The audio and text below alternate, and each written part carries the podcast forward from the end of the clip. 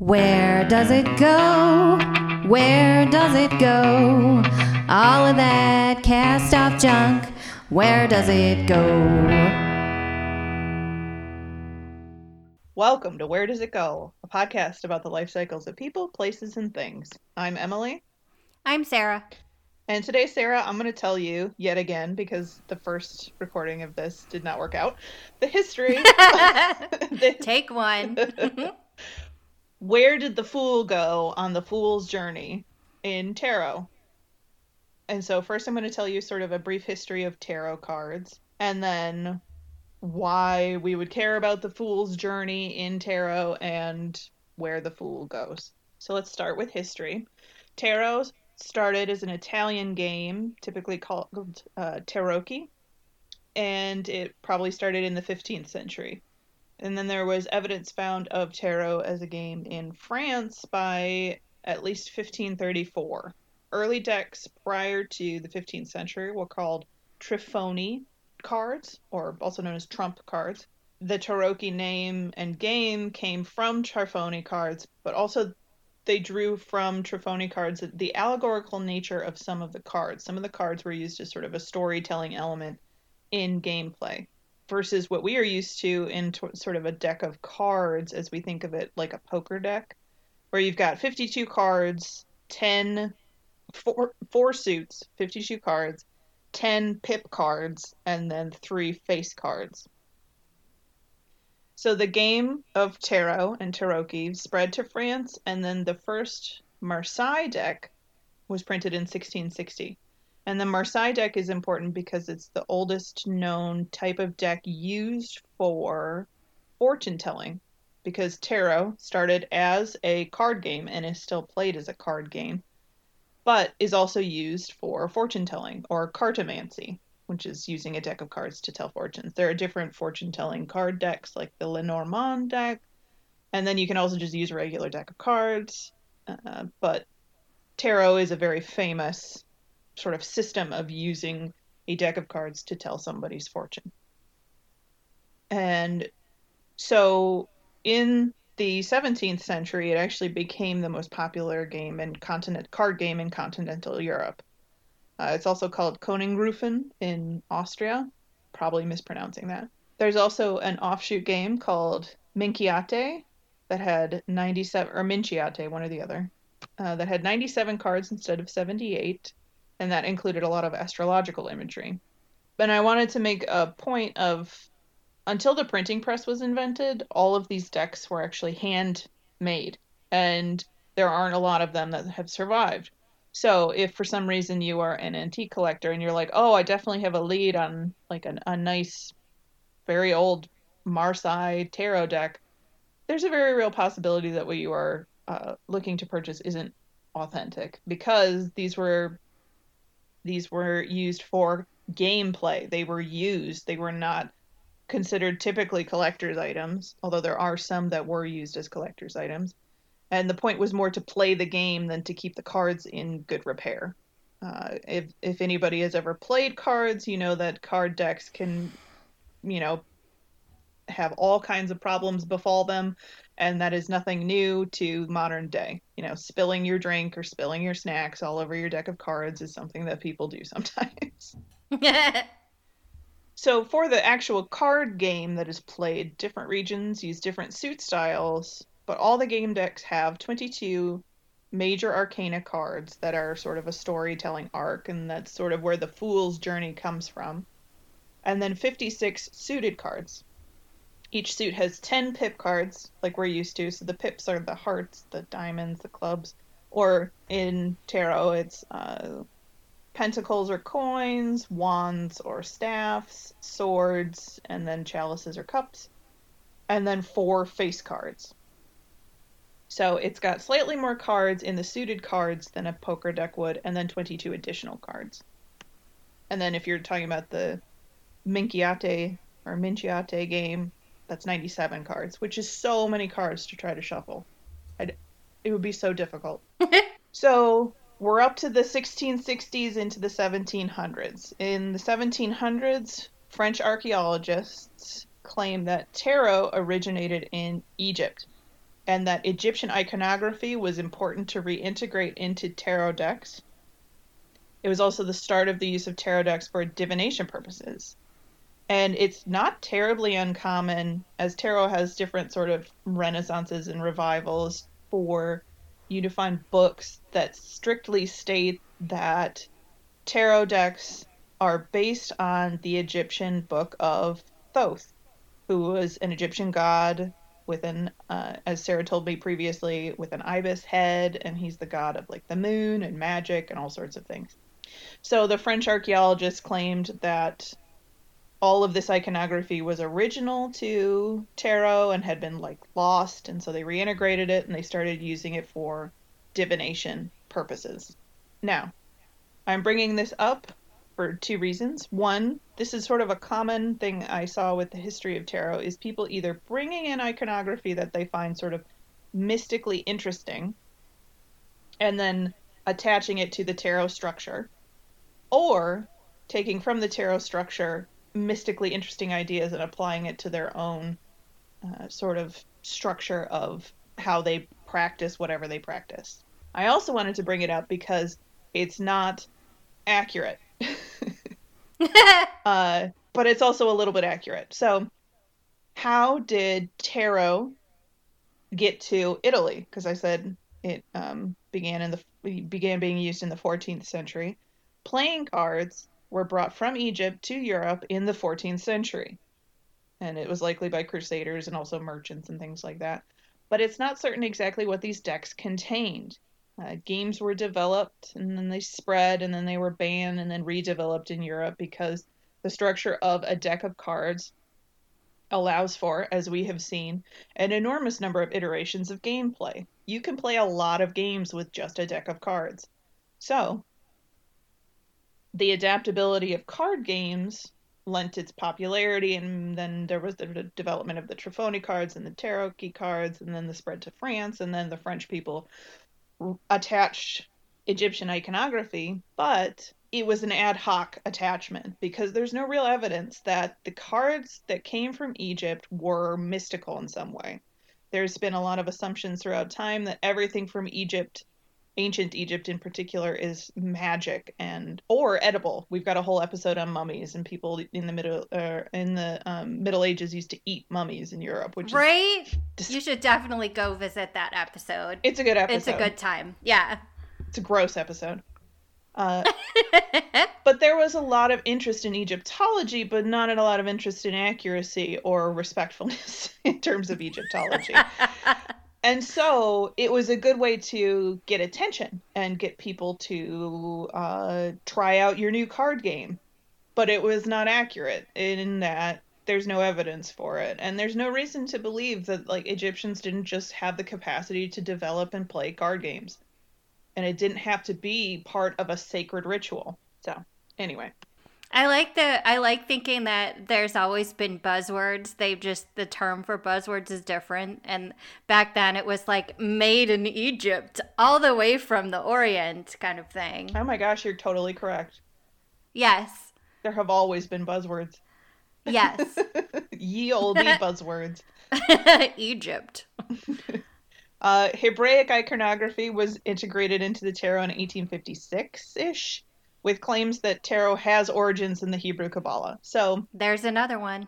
Exactly. And there's a lot of willingness and inclination to draw mysticism into a divination tool that was not an origin component of the divination tool. And it's not necessarily like illegitimate to draw that in, it's just illegitimate to claim that it's the origin, you know, it's the origin of a divination tool when it's not. In 1885, the Hermetic Order of the Golden Dawn, which is, we could talk a lot about them, but we're not going to right now, uh, adopts the 22 major arcana, so these 22 cards and the stories behind them, as a way to illustrate the rule of mind over matter. So they drew from tarot a way to sort of allegorically tell a story and discuss their own canonical ideas.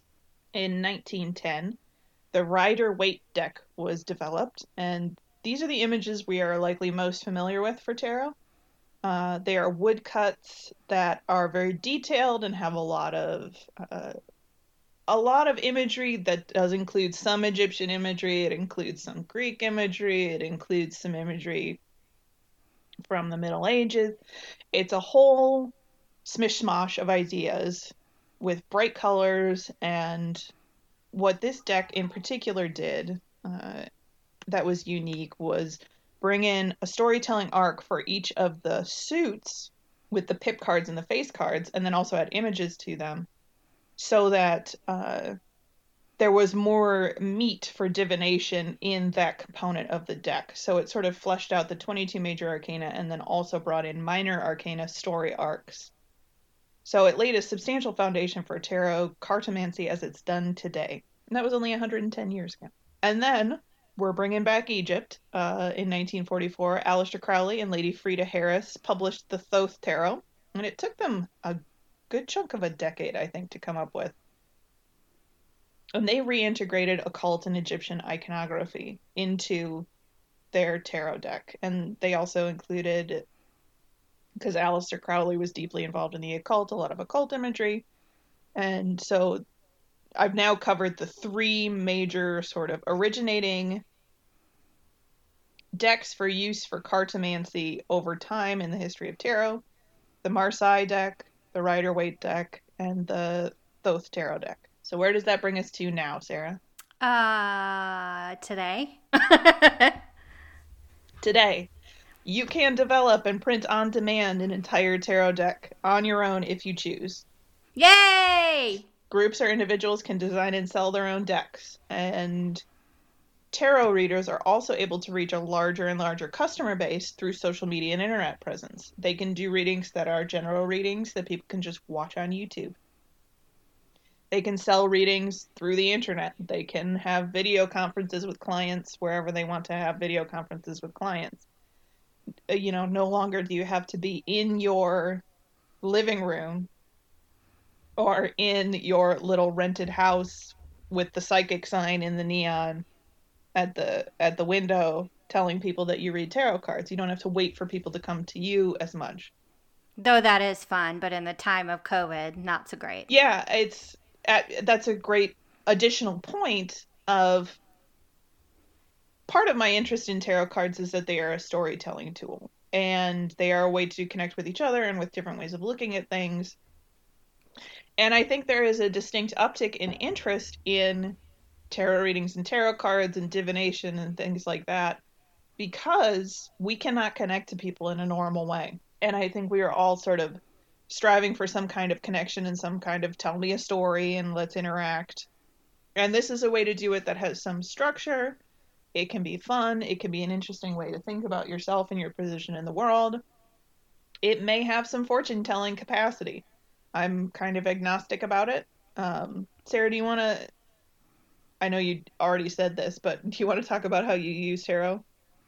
Oh, absolutely. Yeah, I uh and like a lot of other people connect very deeply to the wild unknown tarot by Kim Krans. It's beautiful and the reason why it's so popular I think is because it has a lot of uh, images in it that are both familiar and very beautiful. And it tends to speak to people who are, you know, really like nature and animals and stuff. But anyway, um, I use tarot pretty much as a meditation tool. I like to use tarot spreads and see what comes up and like kind of explore the imagery inside of it.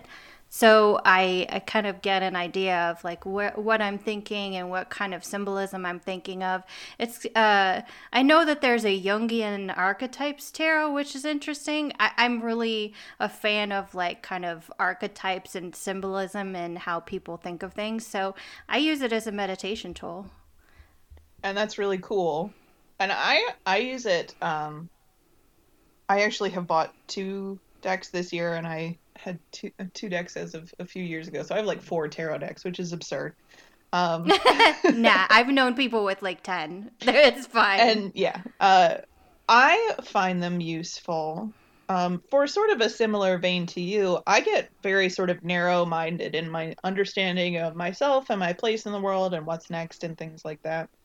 And so, because this has a very broad narrative structure, particularly the Fool's Journey, but then also with the Rider Waite deck bringing in a story for the minor arcana or the suited components of the deck, it unboxes my mind very much in a way that I find very useful. And uh and, and like I said, print on demand cards. I followed two people on Twitter, Lindsay Falk and Micah Hyam Thomas, who designed a deck called the Seeker's Tarot, and they based it on Lindsay's understanding of the tarot and Micah's writings, and then Micah did a lot of the art, and they did a guidebook and a tarot deck, and they just did it to do this project. And I think it's very cool to be able to interact with people and then see what they've created and then use it as a tool to sort of unbox your own mind. So, the Seeker's Tarot, the Wild Unknown Tarot, both very interesting ones. And I don't know if the Seekers Tarot has an Instagram, but I know that the Wild Unknown does. And there's a lot of artwork on it. It's very pretty. It is beautiful. I don't know that the Seeker's Tarot does have an Instagram. If it, if they do, it'll be in the show notes. If they don't, I'm an Insta person and Emily's the Twitter person, by the way. so, so. if you talk to, if you talk to us on Instagram, you'll usually get me. If you talk to us on Twitter, you'll usually get get Emily. Just FYI. Yes. if you email us, you'll get we'll get back to you when we get back to you. exactly. Someone will, probably. Someday. Uh, so I keep telling this, I keep talking about storytelling and using it to unbox, and Sarah uses it for meditation. So let me talk to our beloved audience about the fool's journey and where the fool goes and who the fool is. These are also called, these 22 cards are also called the major arcana. Some decks have variations in these cards, either from like minor disagreements in canonical occult practices or from the purposeful adaptation of tarot ideology. So some people intentionally change the imagery, change, uh, you know, alter the meaning, or adapt the meaning, or interpret the meaning of these cards.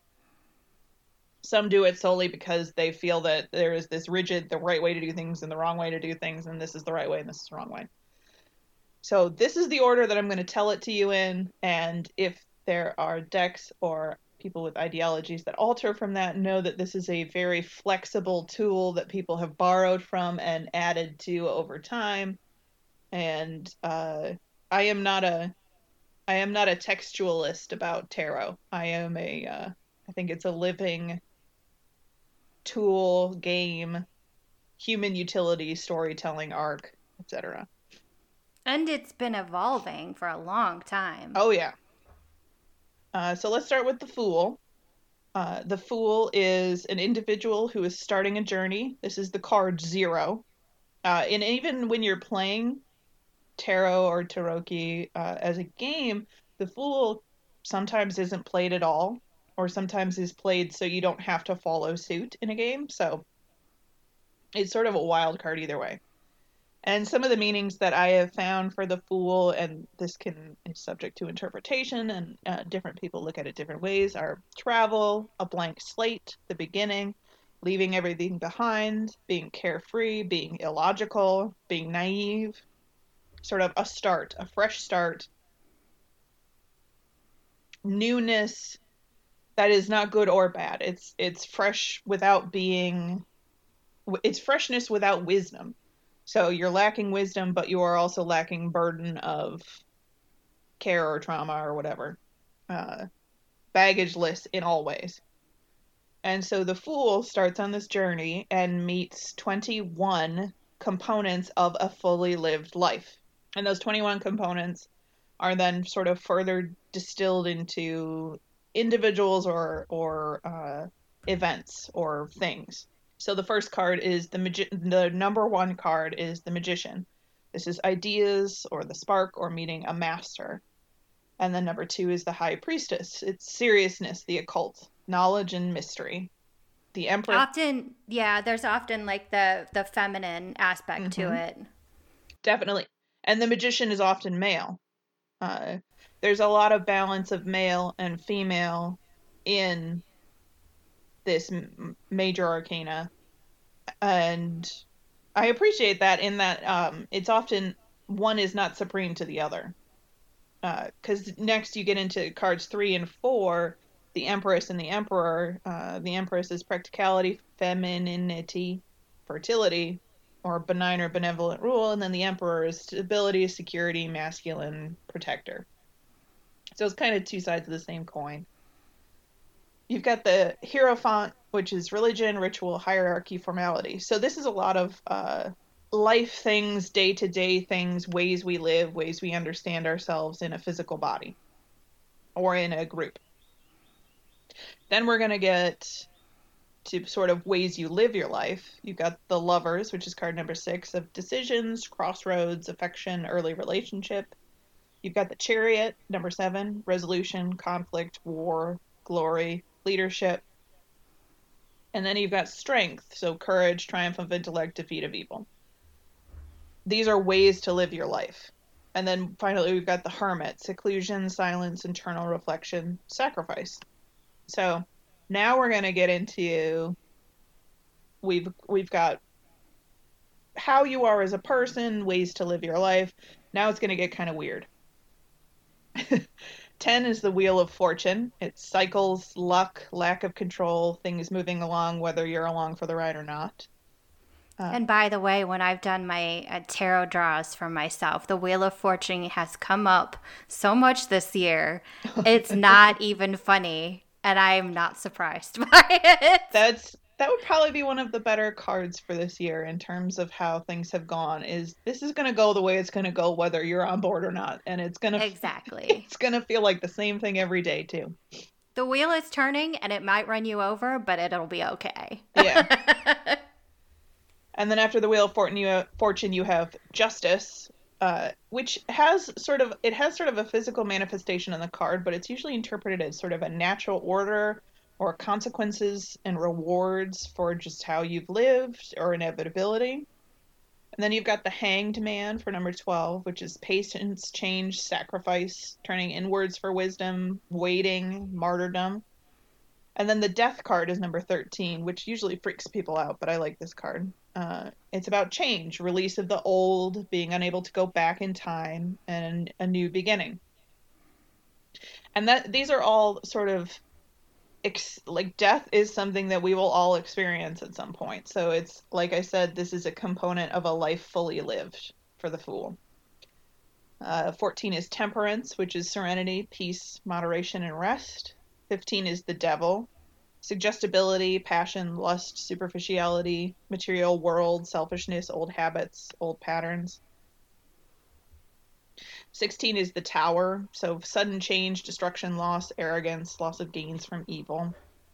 Uh, and then we're going to get into sort of the heavens. So we've got the stars, the moon, and the sun. Stars are hope, grace, good omens. The moon is dreams, fantasy, curiosity.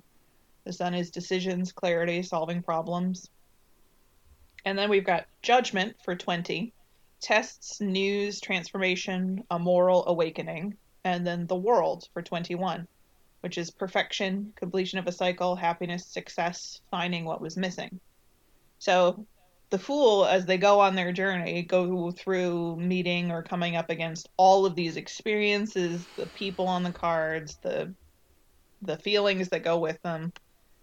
And so as sort of a storytelling tool as a meditation tool the major arcana are supposed to be sort of like the bigger deal cards uh, but i just have always i once uh, it was pointed out to me that this was sort of a story of someone going on a journey through a sort of a life fully lived including both spiritual and physical i it it sort of clicked with me of like a lot more interest so yeah, that's where the fool goes.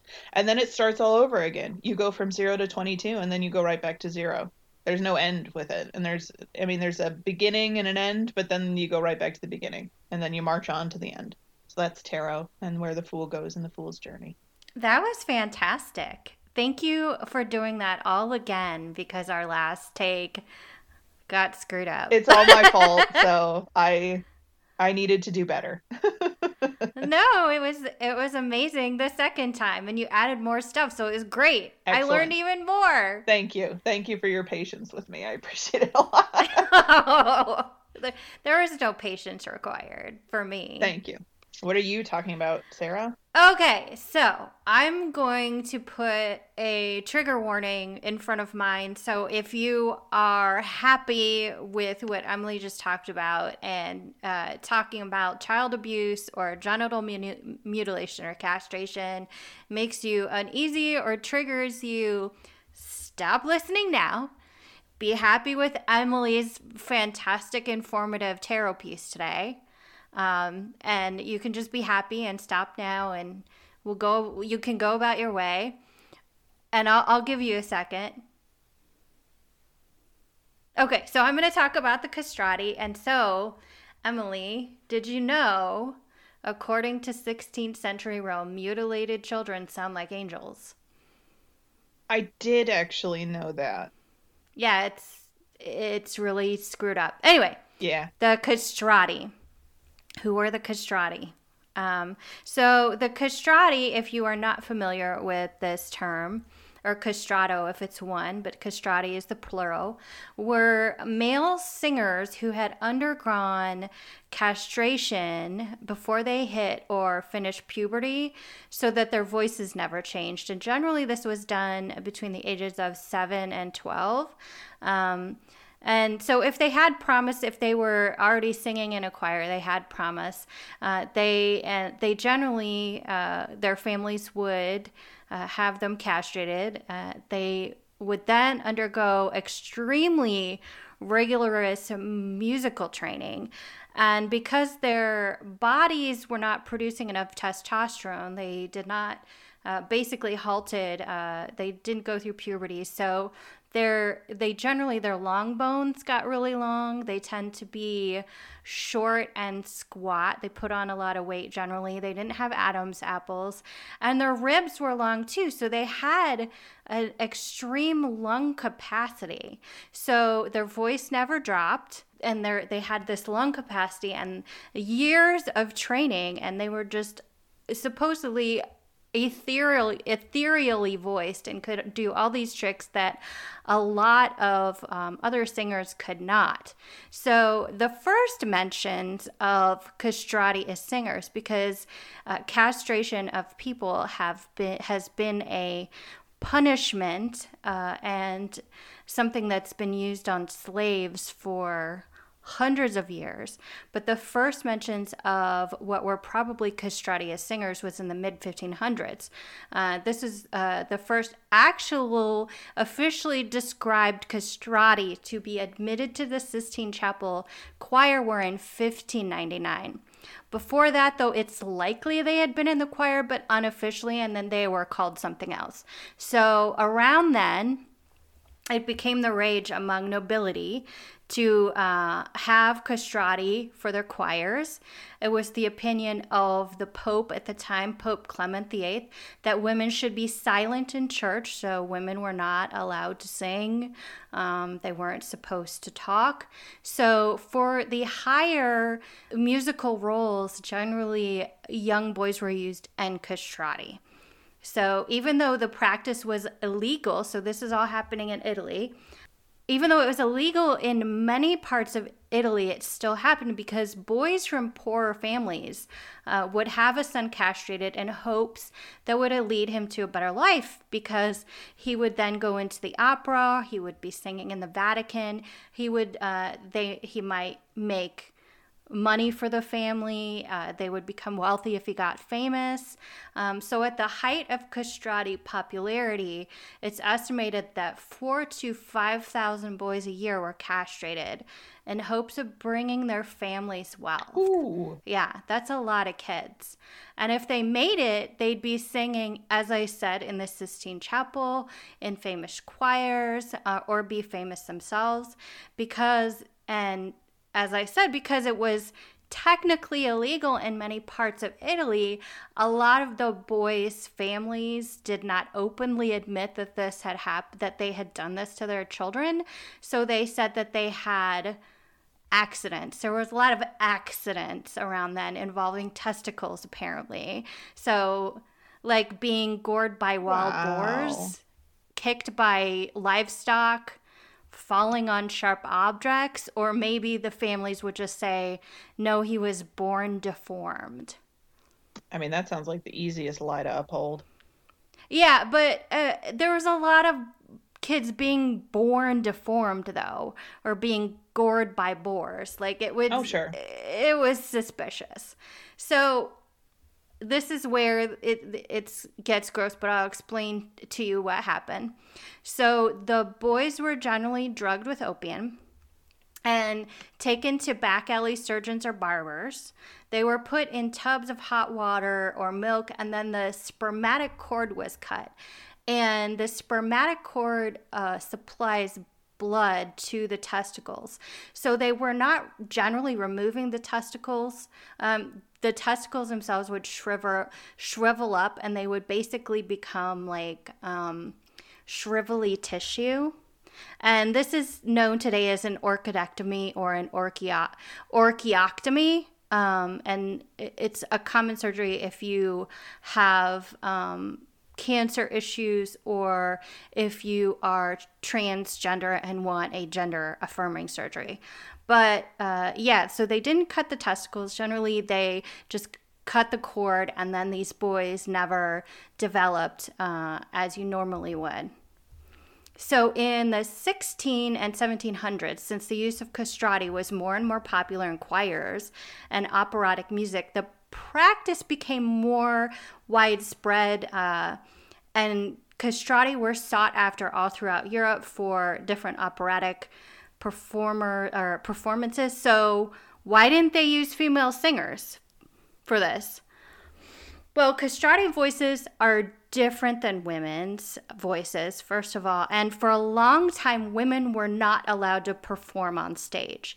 In 1686, Pope Innocent XI outright banned women from performing on stage. So opera houses used more castrati for the roles. So the singing voices, as I said, were very different um, than female opera, opera singers and males singing falsettos. So there were actually composers at the time that composed music specifically for castrati voices and they were known um, very, very well for their vocal talents and the tricks that their anatomy could give them. So, since their voices never changed, they don't it, they don't sound like little boys really, but they do not sound like adult adult women either. It's this very strange in between, I think, uh, sound and the voices have been compared to angels or to if if the castrati is very good it's compared to the sound of crystal. Like if you rub your finger your wet finger with wine on a crystal glass supposedly that's what it sounds like. There is a there is a recorded performance and i'll, I'll mention that um, later and hopefully we can put it in the podcast. So there um, we're actually surprisingly large number of well known and famous castrati, and this is an interesting thought. Many of the most famous castrati were known to be huge divas like huge divas they charged exorbitant prices to perform. Um, they had fan clubs. Um, women would send love letters would be swooning and fainting. Uh, they they performed all over europe. Uh, people would have wax idols of these castrati these famous castrati they were like the boy bands of their time. Wow i want antiques freaks to talk right? about wax idols of castrati and depending on when the castration occurred, if it was after the age of like after the age of eight, like to 10, uh, closer to 12, then now adult castrati might be able to perform sexually. So the castrati were based on as uh, praised as being really good lovers. Some of them were like really sought after as lovers as well because they had built in contraception. Yeah. Makes a lot of sense. And they were sought after by men and by women. Mm-hmm. So there's a interesting story that I read of a famous castrati who had many lovers. He sang in London, and apparently English women loved castrati lovers. So his name was Consolino. and he would disguise himself as a woman because he was so effeminate and he would meet his lovers in their house and no one would think anything of it because it was just two women meeting each other mm-hmm. and no one would be suspicious and then he would you know he had all these ladies that he would visit. Which i found very interesting.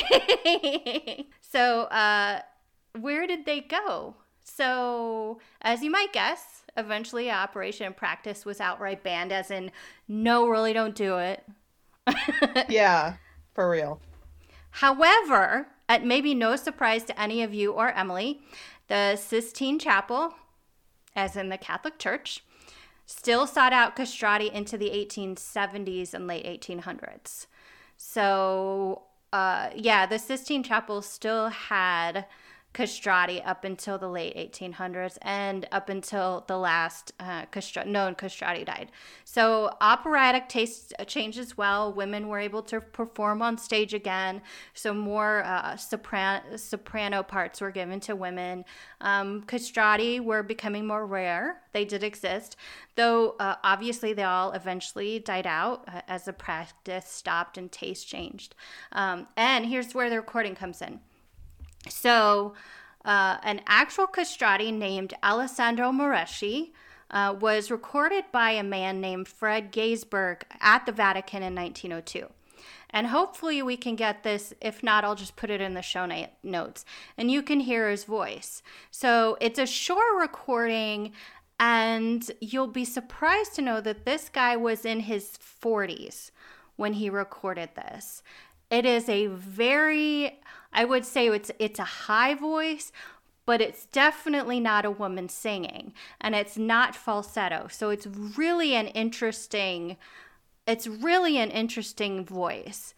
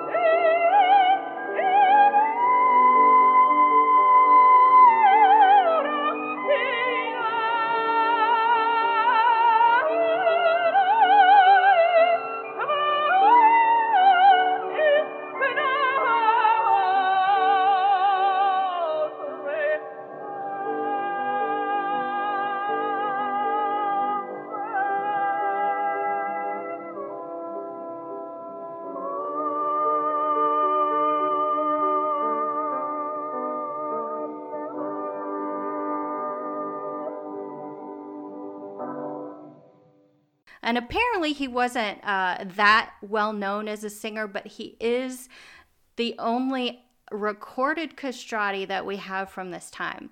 So Moreschi sang for the Pope uh, until 1913, and then he retired.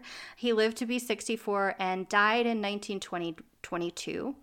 Uh, he had been castrated at the age of seven. So, and there is also a book about him, and then uh, a book about the recordings. It's called Moreschi, the Last Castrato. It's by Nicholas Clapton, I think was the author's name. And there are people, and I want to say this there are people who exist today who either because of the luck of anatomy or vocal training of their voices, they can attain the range and tone of a castrati when they sing and can do some of the complicated trills that castrati were given in choir music. Or these people have uh, physical endocrinological conditions that may have disrupted their growth as a male and they could have androgen insensitivity or their voice just didn't change or you know they have uh, some other kind of condition that made it so that they uh, did not go through puberty as someone would. Mm-hmm. but this is incredibly rare. So there are people with a castrati like voice today but they are not as common as they were when they were actually castrating children so, some people recently have asked the Catholic Church to apologize uh, for the use and, and basically the encouragement of the use of the castrati. Um, but we all know that they probably won't. I mean, if the yeah. Catholic Church apologized for all the stuff it's done, especially to male children, you know, it's going to take a hot minute. Like, it's going to be a television series with like many seasons. Yeah. But yeah, that's where they went. The castrati uh, pretty much died out because they stopped doing it. Which is probably for the best, ultimately. Absolutely. But yeah, I really, uh, I will send Emily. I will send you the recording. It is public domain because it's from 1902, um, and you can listen to it and you can be a judge of what a castrati choir would have sounded like with all these mm-hmm. voices that sound like crystal. And I can certainly see that comparison when I listen to Moreschi's um, recording. It's mm-hmm. definitely mm-hmm. got a tone of crystal to it. Very cool. Yeah. Also very weird. Also very creepy. Yeah, people are strange. the really human is... race is nuts.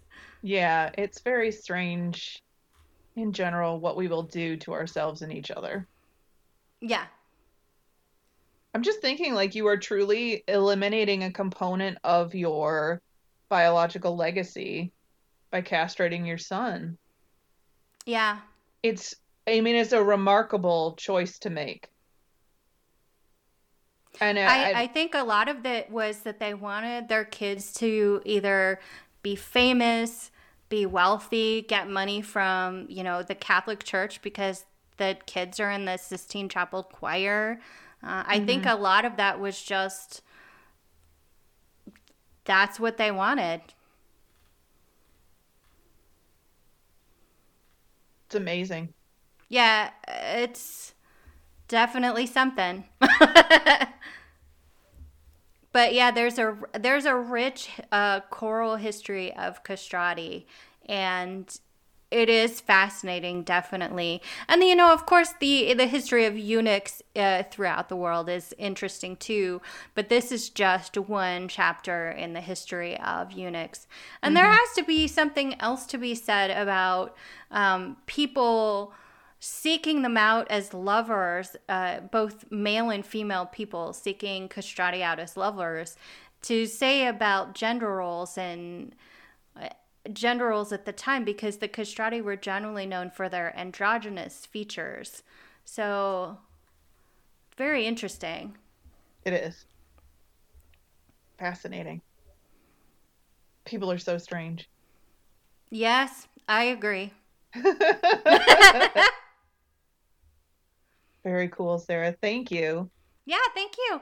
I knew a little bit about castrati, but I didn't know all of that. And I'm really excited to hear that recording. I'll do my best to get it into this recording because I think it'd be a cool addition. Yeah, I didn't think if I played it like you and you'd be able to hear it, Emily, and it wouldn't probably record correctly. So it's better just to piece it in. Yeah.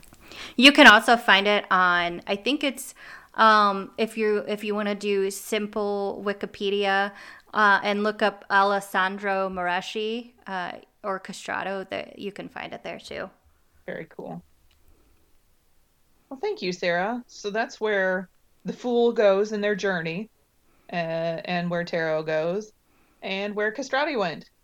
Lots Yes. of lots of Italian history. There is lots of Italian history, and it's about the same time frame too. It is fascinating Yeah, storytelling and music at the expense of a child's fertility. hmm Uh, what a world. so you can find us on Twitter and Instagram and Pinterest and all sorts of other fun places. Uh, you can find our links to that at where does it podcast.com.